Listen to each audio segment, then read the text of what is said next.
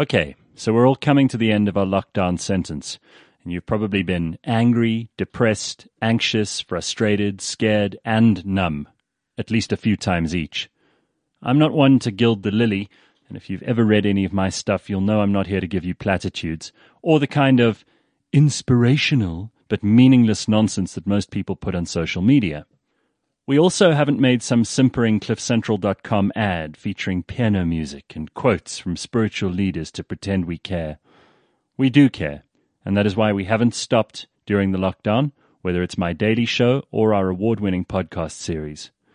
To those who've joined the podcast family because of lockdown, welcome. We hope that you'll stay no matter what happens next. Right, we have a new reality to face, and it's not pretty. I'm not going to give you more of the doomsday predictions that you've already heard because, well, you've already heard them. Many jobs and some industries will become wholly redundant in the post COVID world, and during my conversations with prominent, smart, inspiring, and realistic people over the past four weeks, I've picked up a few basic truths which might help you to plan your own future. If these don't apply to you, I'll go away, do some more research, and work harder, I promise.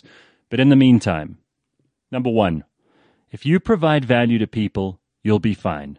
The road will be rocky as hell for a few months, but if you do something that nobody else does, or if you do it better than anyone else, you'll be okay.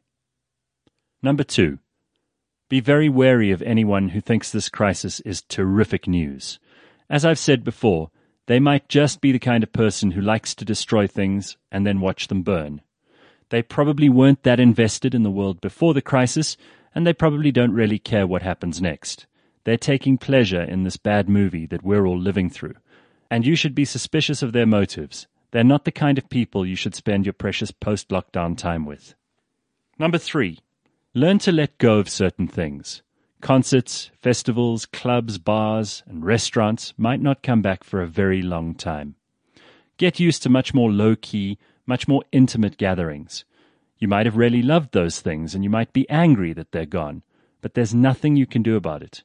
Event organizers won't take the risk, and some of them can't because their businesses are broken. You'll be making most of your food for yourself for a while. Number four, you'll see a whole lot less travel on social media. Most of us won't be able to afford any trips at all. Even rich people will stop posting pictures of their balloon trip over Cappadocia or clips of them diving off the deck of a yacht in the Riviera because they'll be embarrassed. Now that you've spent weeks at home, you might consider a trip to the shops a holiday. By the way, if you started reading books and listening to podcasts during lockdown, carry on, because that can take you to places, real and fantastical, and it won't cost a thing. Number five, family will either have come to mean more than ever, or you'll know for sure that you only need to see them once a year. That depends on you and on how nice they are.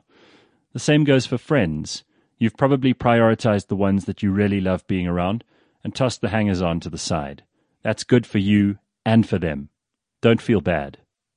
Number six. You might have realized that you were wasting a bit of money amusing and entertaining yourself. Eating out, drinking, going to shows. All of that costs money, and you won't be spending that money for a few months. Save it. You might need it. Cut costs wherever you can. You don't need that many pairs of sneakers or that expensive car, do you? Number seven, work might actually be your happy place. Absence makes the heart grow fonder, and you may relish the time spent with colleagues, in the office, and perhaps even in traffic. Because you were stuck in your house for a long time, you might have disabused yourself of the notion that all you really needed was more time at home. If you have a job to go to, be grateful for it and make every minute count. Number eight. Perhaps the lockdown has reminded all of us how important our fundamental rights are and how we shouldn't take them for granted. Most of us just go about our business without thinking about the social contract that we have with the state and with each other. In one fell swoop, government denied you your right to free movement, free association, and the right to buy things that you wanted. They also denied you your right to provide for your family or walk the dog.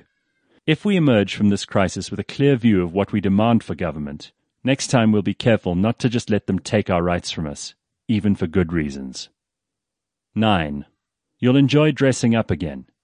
For those of us who aren't terribly interested in clothes or dressing to impress, the lockdown has been heaven. At least we didn't need to wear smart clothes or shoes. We could dress down and for comfort. Maybe the next invitation to dress up and make an effort will galvanize the part of you that's been hidden in track pants, slippers, and t-shirts into a sexy dress or suit. Number 10. Breathe. This may be the most difficult time you've lived through. There may be more difficulties to come. You can't solve the world's problems, and you can take solace in the fact that all of us are going through an adjustment. Rich and poor, old and young, black and white, introverts and extroverts. You can only start with you, your attitude, your priorities, and those you care about. Take a deep breath and jump in. You're living through history. CliffCentral.com